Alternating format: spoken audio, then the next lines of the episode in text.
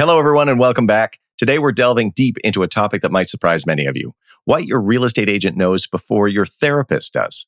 We often think of our relationships with professionals as compartmentalized. Our realtors handle our homes, and our therapists handle our thoughts and emotions. But the lines often blur more than you'd think. Trust, communication, and transparency are paramount in real estate. In fact, it might come as a shock to realize that your realtor could be privy to some of your most intimate thoughts, life goals, and most private life events. From financial hiccups to job losses, major life transitions, and even sensitive topics like divorce or illness, we are often in the loop way before many others might be. But where do we draw the line? What should be transparent? What should you be transparent about with your realtor? And what should remain private? Moreover, why is this transparency even necessary? Stick around as we uncover these questions and explore the intertwining worlds of residential real estate at the cross section of your inner and outer worlds. Oh, if I could ask you for a quick favor too, please don't forget to like, subscribe, or comment. That would be hugely appreciated.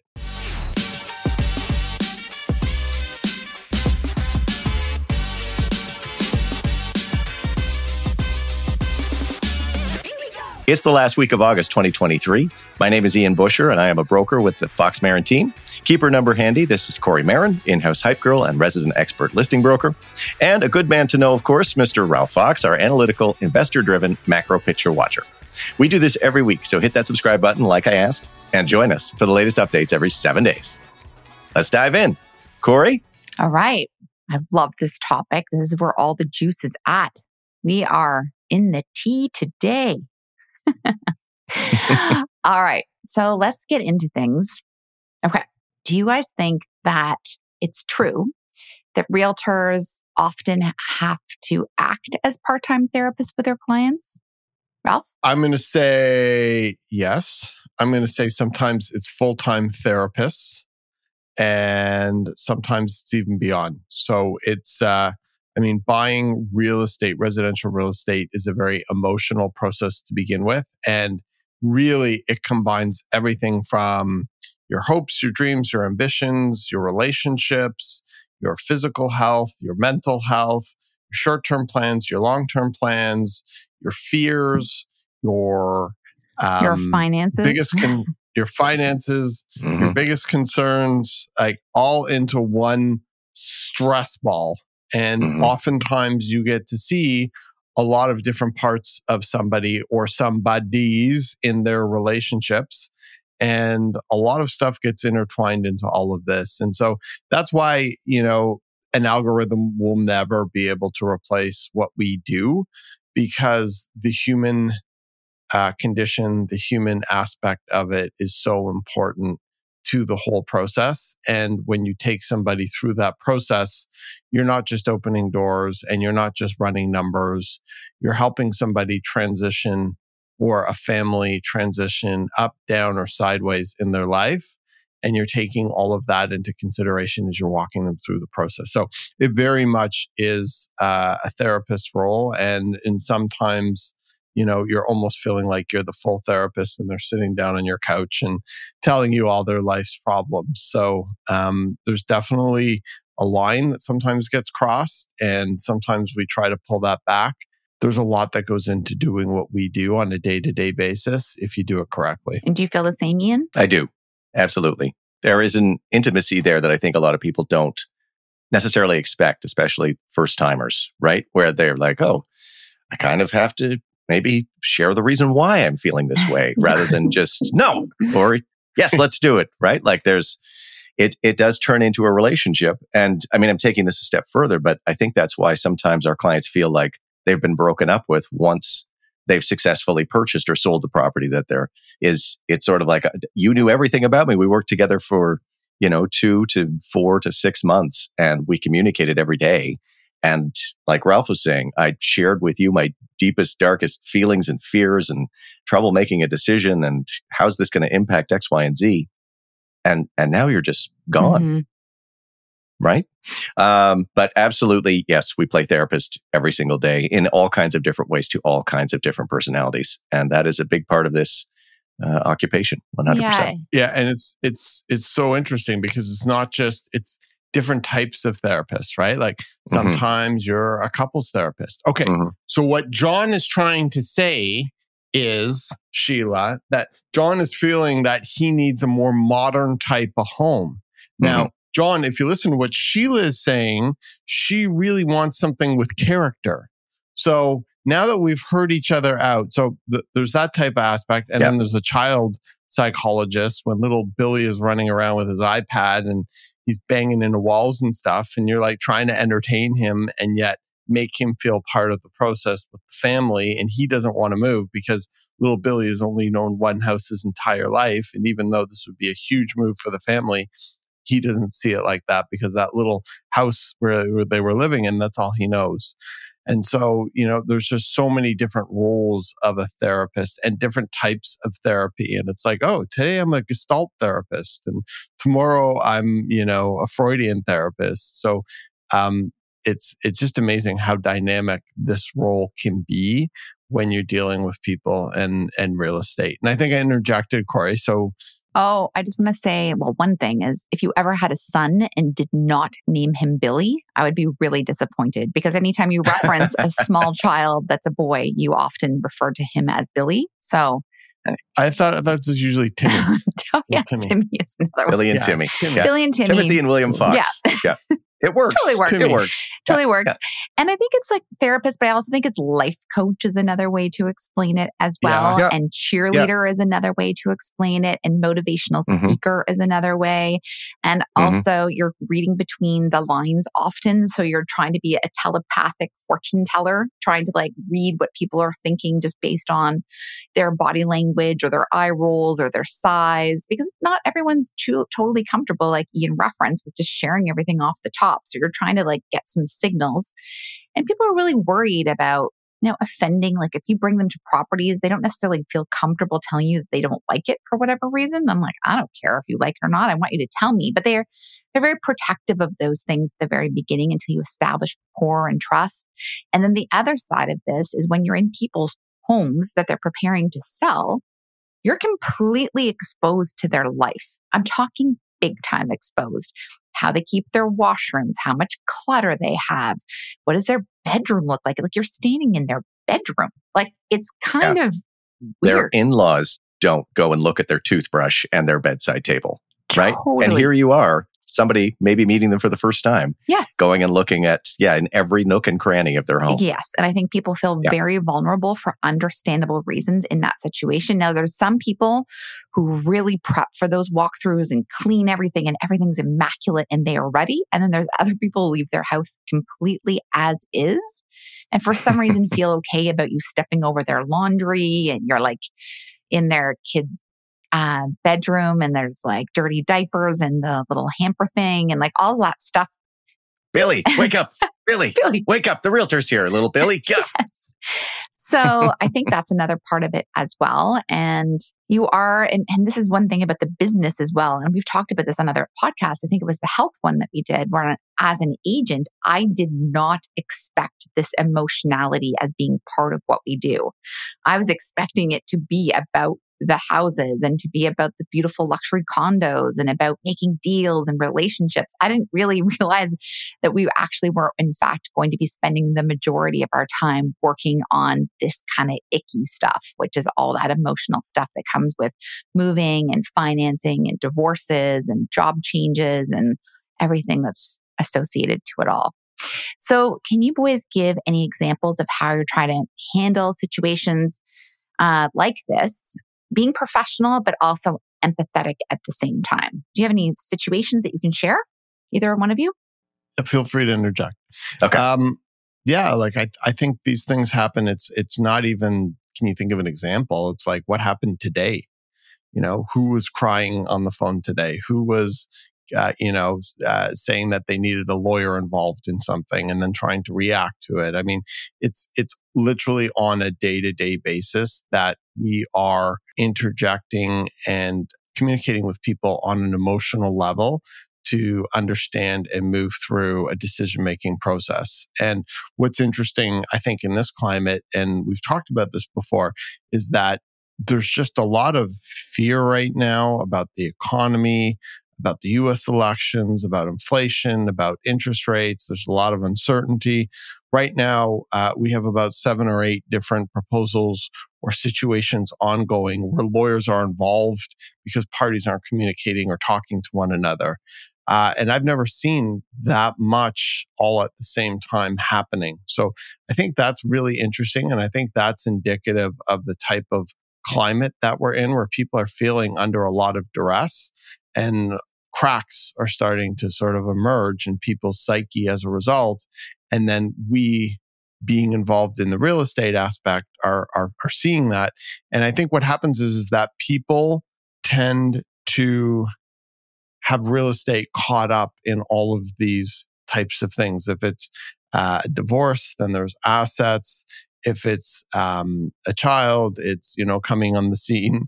It's needing a new space. Like there, there's just so many um, things when people are in flux. Real estate seems to always be tied up into it, and then the emotionality gets tied up into that. And so, you know, I was speaking to a very old and dear friend of mine who's in a lot of stress right now with rising interest rates and they're not working and trying to help them problem solve what makes the best decision for them.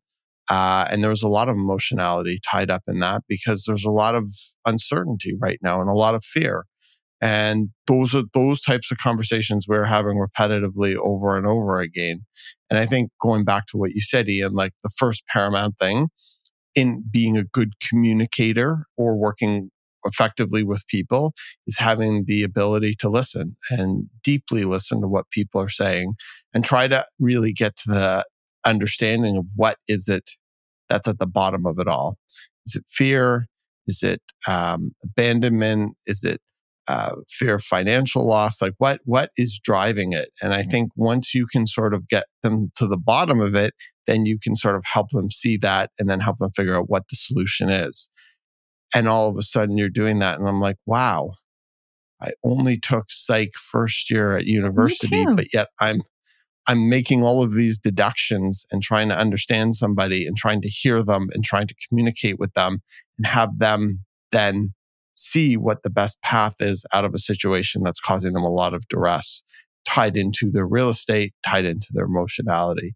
And that happens on a day to day basis. And it seems to be happening more and more on a day to day basis than less. I totally mm-hmm. agree. You are probably the best person to call when somebody needs that helping hand and that guidance and that steadfast advice and you excel in that, Ralph. Mm. And it's like you're an in-house therapist in a way to the agents on the team as well and to all of our clients at Fox Marin. I think you're very strong at that. And I know you're very good with me about that as well. And always able to be like really rational and logical, but then be able to connect emotionally into that sensitive part of what's going on and problem solve without telling somebody what to do. Because you never people know the answer intrinsically, what's best for themselves. It's just how do you help them find that within themselves and empower themselves? I'll, give an example as well. We had this many years ago, and we've dealt with the situation many times. Um, but this particular client stands out to me in my mind, and she was a hoarder and very protective and very young, very, very young and very protective of her stuff. And she had to move due to financial situations. And she also had to deal with her belongings and to part from her home and then to figure out how to pack up all of her stuff, move somewhere new, and do this all under financial duress was exceptionally, exceptionally challenging. And I believe she was out of work um, or in between jobs. So this all happened to have had to take place within a certain timeline. And myself, uh, one of our staff who's awesome, Emma, she was really involved, and our amazing stager, Kathy, was involved. Uh, so it took the three of us to really handhold through that whole experience to make sure that she felt safe and she felt comfortable and that she could trust us to look after things. But at the same point in time, we had to move things along to be able to get her condo on the market by a specific date.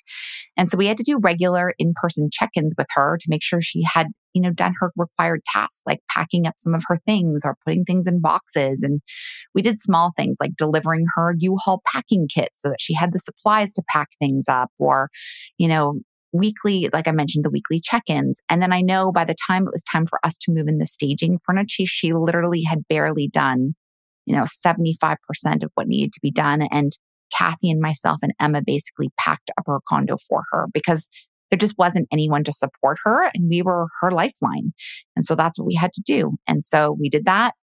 The property got staged and painted and everything that we do at Fox Marin. We sold it for a healthy price. It wasn't on the market very long. We protected her stress. And then I remember um, Emma and I taking her to the keg for dinner to celebrate. And that was a really big win for her. And Emma and I had a lot of martinis that night because not only were we celebrating the fact that this young girl had achieved her goal, we were also celebrating the fact that we were able to collaborate together to get her to the other side of, of that finish line. Mm-hmm. Ian, anything you want to add in terms of personal stories? I was going to say you use the words um, trust and and care and compassion, and I think that's that's really huge. Um, and I think um, confidentiality needs to be added to that too. Yes, right. Like these people don't only. I say these people, our friends, our clients, our everyone that we're we're striving to try to help trust us with confidentiality as well. I mean, it's not as though we we race home or you know put it on Instagram stories. Oh my God, you're not going to believe what happened. In fact, I'm embarrassed when agents do tell stories about their yes. clients. And I'm like, oh my gosh, this is that's that's an embarrassing thing. Why did yeah. you do that? I mean, knowing, I think uh, our people trusting us. Part of that is knowing that you know you're going to see some sides of their life that uh, maybe aren't very flattering, and you're not going to go blabbing it all over the internet or even to the team necessarily. You know, this is the kind of thing where that's that's helpful. Uh, the the story that comes to mind for me recently is is I think um, navigating compromise on what every single member of a family was looking for mm. in a property. So going back, Ralph, to you talking about John and Sheila, was sort of like to John, the biggest possible property he could get for his money was most important, and to Sheila, the commute time to downtown was more important than the size of the property. And then school district factored into it too. So, you know, those three things and trying to find something for them, but also um, deal with his requests for more and her requests for closer and and the kids wanting to stay, you know, within a certain boundary.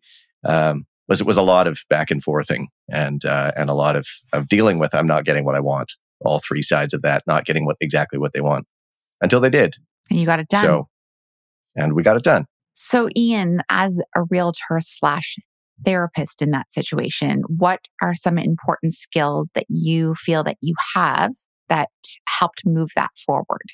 Kind of always, always remaining calm mm-hmm. and also being, uh, going back to an earlier point, just really listening and almost road mapping it, if you will. Okay. Um, someone said to me ages ago, when you're under personal duress, um, one of the things that happens is, um, speaking of being your own therapist, you've got all of these dogs that are barking okay. in your brain at the same time. You've got 20 alarms going off. And if you, if you try to manage all of that in your head, it can be overwhelming. So sometimes the best thing you can do is to make a list and to see it out there. If you don't have somebody like Ralph to call who will hear you out and and say, okay, here's the situation. Here's one possible scenario. Here's another. Here's another. Make a list for yourself. And sometimes when it's written out, you can see that it's not nearly as bad as it was when it was all spinning out of control mm-hmm. in here. Yeah. And then you've got something where you can actually take action and say, hey, listen, you know what? This would be a lot better if I got rid of these three easy things right off the bottom of the list right now. Mm-hmm. So when people don't know that, when our clients don't necessarily know that, that's a trick that and i say trick but it's a it's a tool that i use sometimes to say okay well let's look at the whole picture. Let's go macro and let's analyze everything and see if there's anything we can fix today that makes tomorrow better. Oh that's awesome it, so, so it might not be the solution to the whole thing but it might be one step in the right direction I towards what your final goal is. And do you call that the roadmap with your clients? Like, do you say, let's build a roadmap? Because I feel like you could say that. And I'd be like, I'd be so into that. If somebody's like, Kori, we're going to have a call, we're going to build a roadmap, I'd be like, yes, we will. What is this roadmap? Hook me up. Like, if you're not using that yeah. as a plan. Or like a flow chart of events, right? So, so I, I just want to understand this a little bit more because I think this is really awesome and super helpful. You're dealing with John and Sheila. They're struggling with these things, large property, mm-hmm. one and commute, mm-hmm. and then kids in school district. You can't get over this hump. You can't get over this hump. So then you go at your desk at home and you write down everything that's going on in the situation. And then you're like, what things can we solve tomorrow to help move this forward? And you present that to them. Yeah. I, I think, especially if you're working with buyers and they're struggling, it's a great thing to bring. And if you've got a handful of showings you're doing, put it in the middle, take a coffee break, a bathroom and a coffee break, and just sit down at the table because while you're busy opening doors and walking them through and looking at the details and checking out all of the characteristics of the home, you don't get the time to really strategize, hear them out yeah. or have them hear what you're trying to do for them. So taking that time, just 20 minutes, 30 minutes, just to sit down and say, okay, you know, we've been at this for a few weeks now. How can I make this easier for you? Can we, can we change your searches? Can we do this? Can we do that? But also that same thing. What can we do today to make tomorrow easier? That's awesome. And we'll just keep, we'll just keep doing that maybe on a weekly basis to see if there's anything we can make an improvement to or scratch off your list or add to your list That's awesome. to benefit you. I love that. And Ralph, if we were dealing with a challenging seller and they, you know, and this might happen this very fall when the market's changing and it's very hard to predict. And I think some things are going to fly off the shelf and others might sit on the market longer. What skills do you think would be important in that scenario as a realtor slash therapist dealing with sellers' expectations? Always being able to remind them of the why. Why are they doing this? Are they doing this so that they can buy the dream house? Are they doing this because there's a change? Are they doing this because they need financial resources? They need their equity out. And I think people get caught up in the now, but when you keep referring to the why, you then start to be able to think about the bigger picture and why you need to have patience to get to the why well, is this worth struggling for? Is this worth the wait for? Is it okay that it's 30 days for this to sell in a market that's typically seven days so that you can get to your why? When people n- know what their finish line is, it's a lot easier to go through stressful times. So I think always reminding them of their why and why they're doing what they're doing because it's very easy to forget and it's very easy to get very stressed in the moment or take things out of context. Mm-hmm. So I think that is is really important. And I think in a market like the one that we all believe we're probably heading into in the fall, which is just a balanced market, like it's not the end of the world, but it's something we typically don't see here in Toronto, is just setting expectations out from the outset and being really realistic about what this journey could look like and what kind of bumps that you could see. And so I think if you arm them with proper expectations and are able to remind them of their expectations and of what their why is, that outcome, um, you know, people start to sort of calm down a little bit when they have been reminded of the proper context and the reasons why they're doing what they're doing to get to the other side.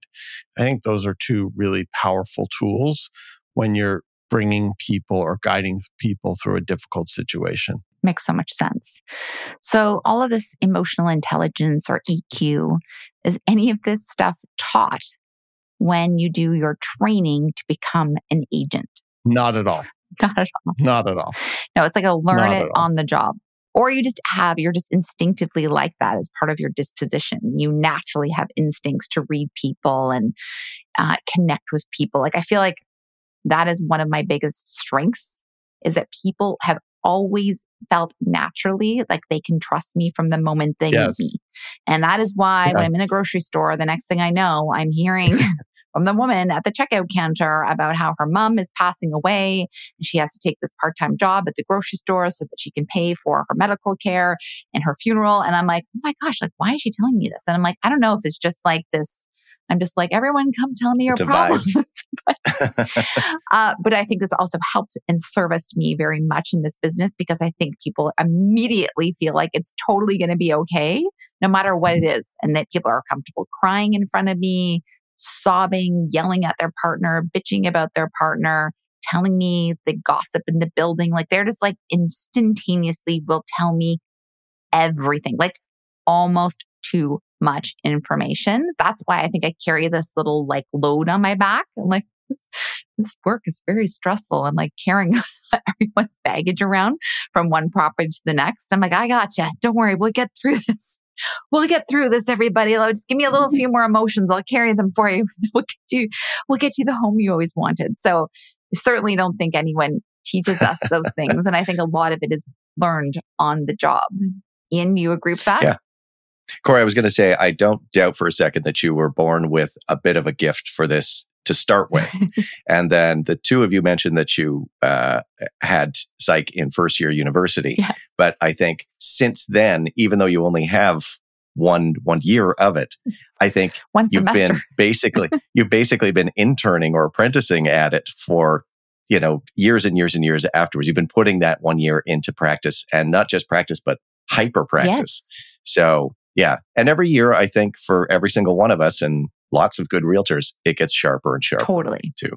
Yeah, like going back to what you were saying earlier, Kori, or your question, it's a real problem. And it's a real problem because if you don't have that natural innate skill set, Mhm. then when all of a sudden you get your license and somebody's crying in your car or yelling at you on the phone, you're not really blessed with the skill, the natural skill set to deal with it.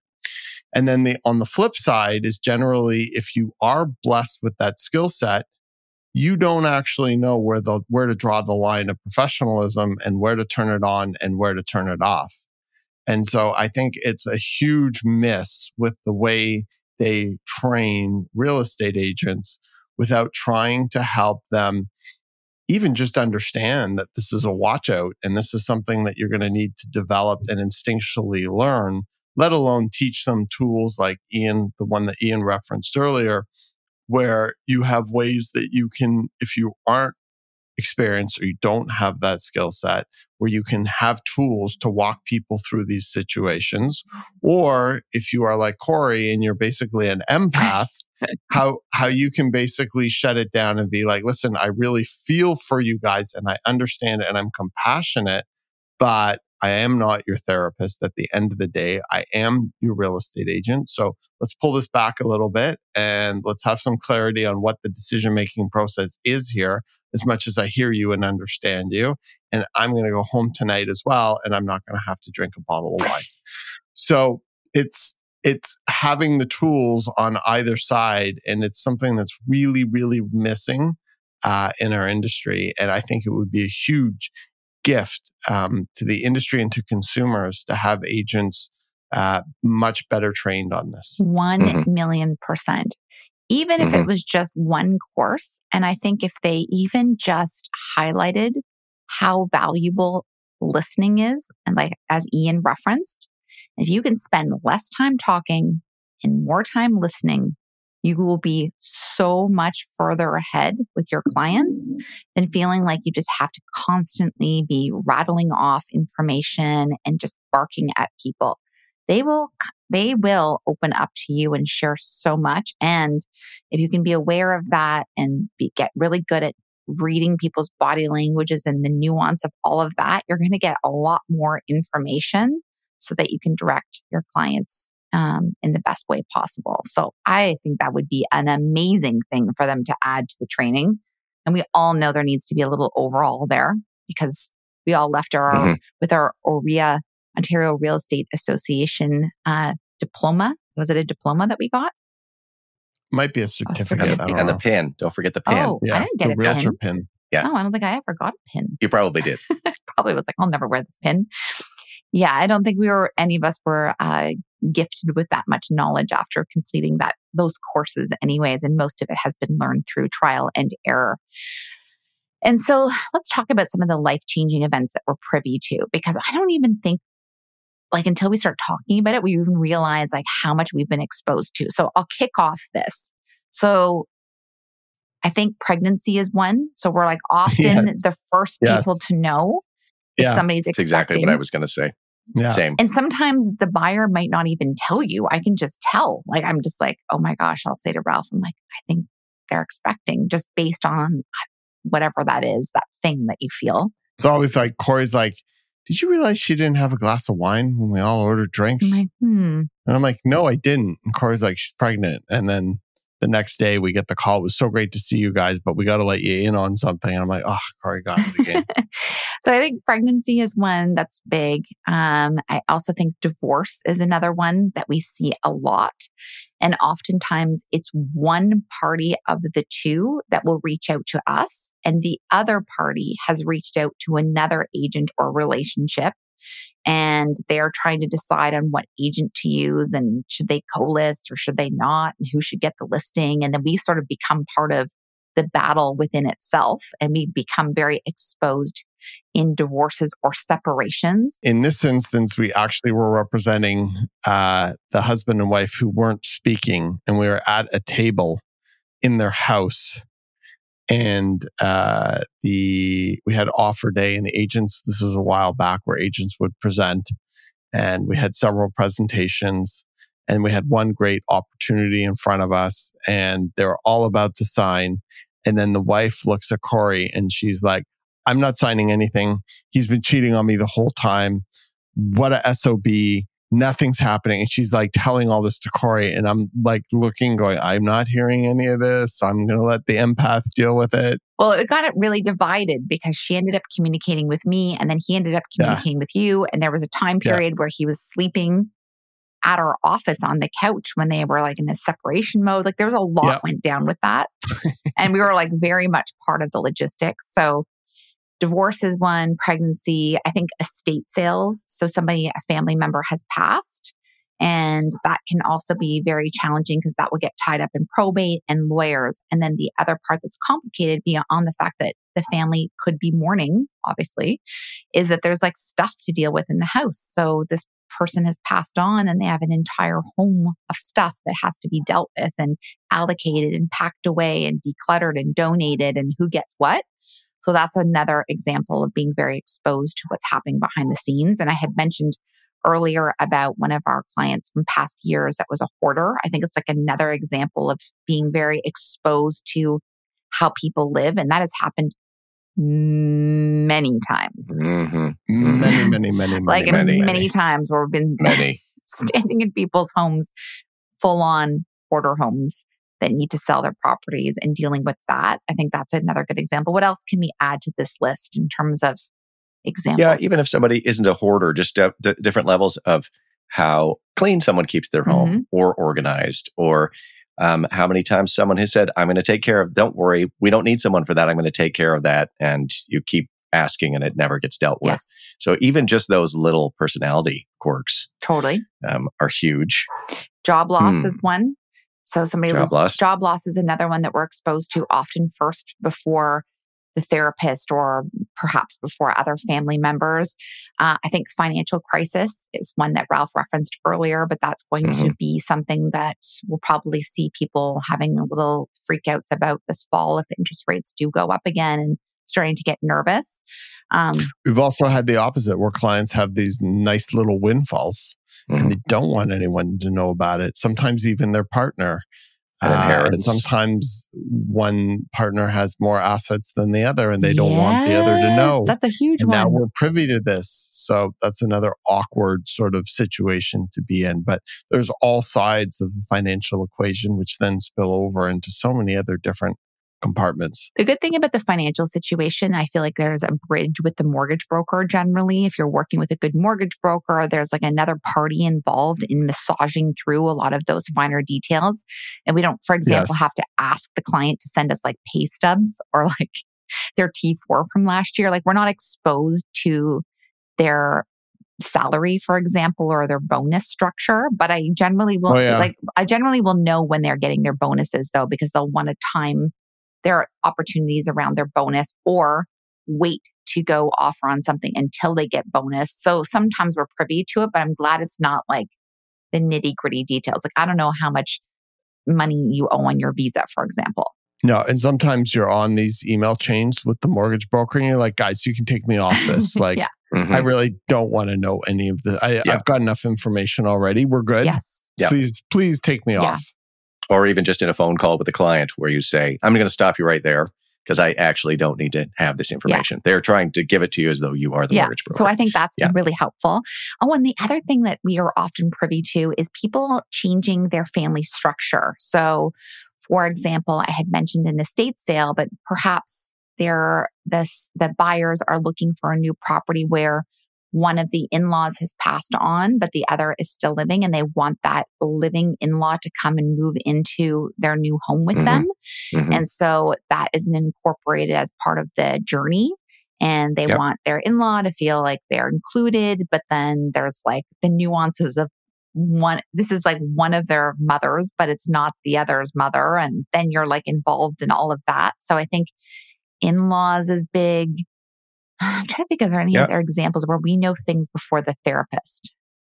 Sometimes when it doesn't come right down to death, sometimes there's a health yes. concern or change, yes. right? So maybe it's a senior citizen who's come down with dementia and they need to move in with the family, or someone has been diagnosed with something terminal and things have got to change. So it might not necessarily be uh, a death in the family yet or an estate sale yet. Okay. So why is transparency both ways uh, between realtors and their clients why is it so important why does why is it so imperative to have this type of transparency ralph well when you're looking at making the biggest financial decision of your life that encompasses all aspects of your life all parties need to be in sync and communicating so that they get the right mm-hmm. outcome mm-hmm. and i think when parties hold back that's where challenges occur and that's sometimes where regrets happen in terms of something that was purchased or sold that shouldn't have been purchased or sold. So I think the more comfort and the more trust there mm-hmm. is, the greater apt you're able to have that level of transparency. And there's nothing better than when you have that relationship with clients where you can swear in front of each other, you can cry in front of each other, you can honestly answer the question did you have a bad day? Did you have a good day? And i think those type of things really add up in a relationship and really add up in communication and they really lead to empathy and they really lead to understanding. And it goes two ways and i think it's not just about the realtor being able to connect with his clients it's vice versa. And i think when that exists that type of synergy is really, really amazing. And when you have that with a client, um, that's really the ultimate place that you want to be. And that's the ultimate place that you're constantly striving for. I love that. Ian, did you want to add anything to that? Only that I think I think it can be summarized by what Ralph said earlier too is I mean the easiest way for me to help anyone is to understand the real why from the get-go. Mm-hmm. Right? That's really what it comes down to as far as transparency. If I don't know what I'm doing something for you for, then I'm going to have a harder time achieving it. And I just thought of mm. something too that's so important in this. And I don't know if you'll both agree, and maybe this is the empath in me that's coming out. I think it's really just important as the agent. Yes, you are the coach, you are the consultant, you are the leader in this search or this sale. And there is a level of professionalism that is required. But I also think being vulnerable yourself, and that doesn't have to be like talking about what happened at home that night or that you just fought with your partner or you're pissed off at your mother or anything like that. It's just if you're able to be honest and not wear that mask and pretend that you are an agent and play the part of an agent and play the part of a professional. Yes. And pretend you're an empath. yes. Right. Yeah. Like I think if you're just like, oh, that's terrible. Yeah. Like that's, I'm, I'm so sorry. Anyway, I gotta go. yes. Right? But like being like genuine, I think just instinctively makes people feel so much comfortable to have that two-way dialogue if you are like truly embodying yourself and you are comfortable in your own skin and you're comfortable in what you're doing and you are not pretending to be an agent or pre- try to be some hot shot and you're like you know you're you're good with who you are. And I think if you're good with who you are, the person just feels good around you. And that makes them feel like they can open up. And I think that's another part of it that would be helpful to talk mm-hmm. about mm-hmm. when you get into this business, whether it's in real estate school or just beyond that. And we've talked about this before. How far does going being yourself goes to attracting clients? And there's like enough business to go around in a city like Toronto that has so many agents that there's more than enough business to go around. And there's clients for all of us that mirror our energy and our vibe and our personalities we don't all have to walk around pretending that we're like on million dollar listing all the time. So I think it's another part and, of it. Mm-hmm. And I think people really want to work with somebody that they consider to be a friend, like somebody that they know and somebody that they like and somebody they feel that they can trust, no like, and trust. Mm-hmm. And it's funny because, you know, sometimes it sort of bothers me when we're working with somebody. And yes, it's a working relationship, but you develop transparency and you develop trust and you develop rapport and you share and you talk about your life experiences and they're telling you what they're going through. And then you are in turn relating it to either past experiences where you've been through something similar. And then it's all sort of wrapped up into real estate somehow. And it's always a weird moment for me. And, it, you know, when you're with your client and their phone rings and like, oh, sorry, I, I'm just with my realtor. I'll call you back. and I'm like, just with your realtor? Is that all? Is that all we are? I thought we had something. I thought I, th- I thought there was more than that yes. going on here. Yeah. It was magic. And so, it was magic. So, you know, as much as we try to be professionals, we are humans. And I think the most effective real estate agents are the ones where that line gets very sort of blurred. And it's more about just having synergy and working towards a common goal together. Mm-hmm. Yeah. I could not agree more. So, do you generally feel like when you meet clients for the first time, you can pick up on some of this stuff that's happening, or does it take a while to spend time with them to know that there's sort of more beyond the surface. How long does it take to get to the point where you're having these discussions? Is it one or two showings? Is it two months? Is it two weeks? Like, tell me a little bit about that, or just does depend on the client. Ian? I was going to say before you threw that out there that it does depend on the mm-hmm. client. I think some people, it's just kismet. Yeah right? You you meet them, you know right away, you share a similar humor. They're listening to you, you're listening back. The communication is easy, it just flows. They're open about what it is they'd like to do. You're open about your process and um, you know the way to get there. And yeah, it can just happen in a in a one hour introductory meeting. And other people sometimes even it's unfortunate, but sometimes you know you can you can do a great job for someone and and they're very happy, but after two to three months um, and and things are wrapping up um, you're like i never really got to to 10 with them. Uh, we you know yes. we managed to wrestle our way to 7.5 out of 10 but we never really got to that friendship zone. And i always think that that's unfortunate. I i for the most part like 99% of the people that i work with but yeah sometimes people you just don't there's not a click yeah you don't gel yeah yeah, you can still do your job very effectively, very professionally, um, and do a great job for them. But uh, but yeah, you're not uh, you're not becoming besties. I always feel right it's after. so weird when we don't gel. Like I always worry when it does not feel yeah. naturally like gelled. I'm like Ralph. I don't yeah. think I say this all the time. I'm like I don't think they like us, but I think this is like a big part of that too. Depends on where the client came from. So mm-hmm. If the client was referred to us through a friend or a past client, I feel like there's just a natural uh, relationship and feeling of trust from the get go because they came through a referral source, which generally means their sphere is probably in the same like age category, demographic, income demographic. And there seems to be just like a natural relationship that forms more effortlessly versus somebody that might come to us online that we don't know and have never had a proven track record with. And I feel like we spend more time earning that trust. And I enjoy that part of the process because we are trustworthy and I want them to know that they can trust us. Like, I want to be like, just give us the keys and we'll take care of it. Like, we've got your place. Like, you don't even have to worry. It's us. But they don't know that yet. So we mm-hmm. have to prove that to them.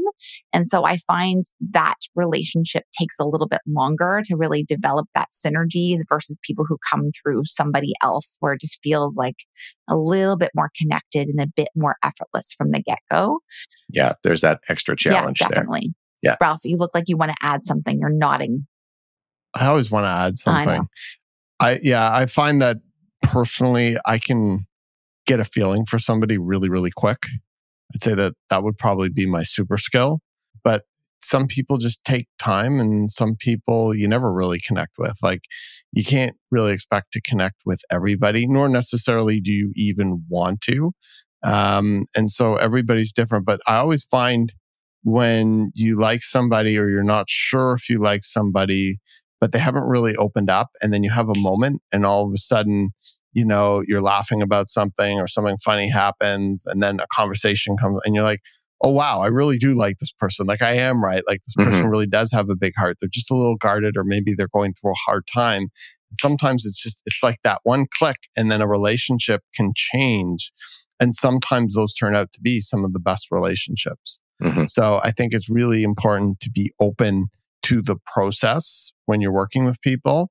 Mm-hmm. And over time, you know, sometimes really, really nice relationships foster. And some of our clients have turned out to be some really awesome long term friends of ours. Totally. Uh, dear friends of ours, like to the point where you couldn't really you wouldn't want to think about them not being friends or in your life. And that came from a conversation randomly at an open house or on the street or an online type form coming in. So mm-hmm. um, you never really know, but I think it's really important to just always be open to having conversations with people and trying to see people in their best. And most times people will not disappoint.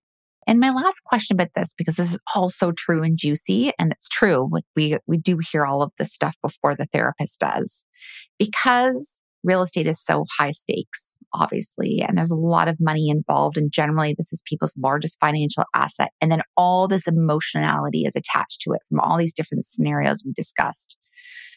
Do you always think that we're working with clients at their highest and best?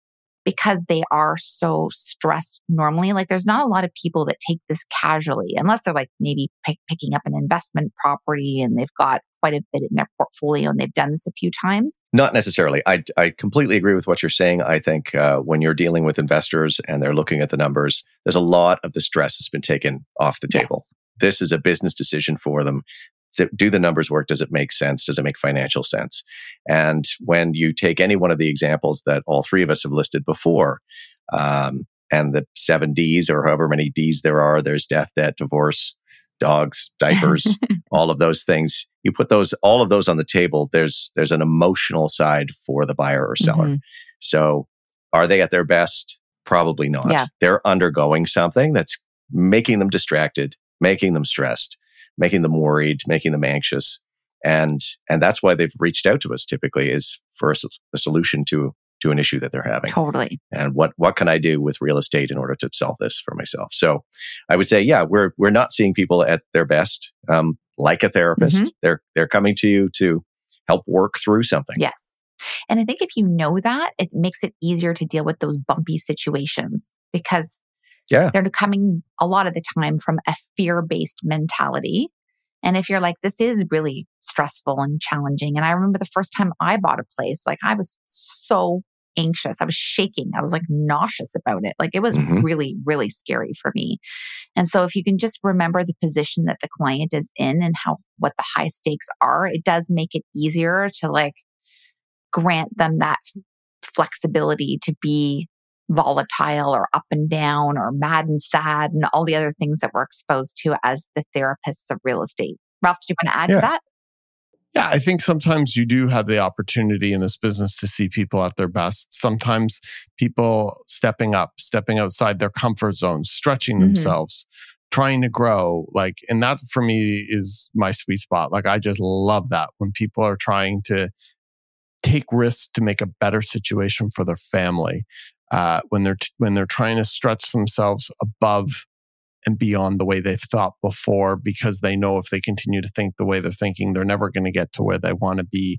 And so they're stretching and they're growing and they're moving forward and they're trying to move their family forward. And i think it's an amazing thing when you see people even though there's sometimes stress and sometimes there isn't but you see them trying to move forward. And it's a beautiful thing. And so in those instances, it's very inspiring because I feed off of that energy as well. So it's not just the lows, there's also a lot of highs when you're seeing that emotionality. And I think the other thing on the low side, and this is something we talk about as well, is, is that when you have people under a lot of duress and they're in situations that they've never been in and, and adding a lot of zeros to decisions that they've never done before, they tend to focus on very minutiae things and stress out about those things because those things they have context for.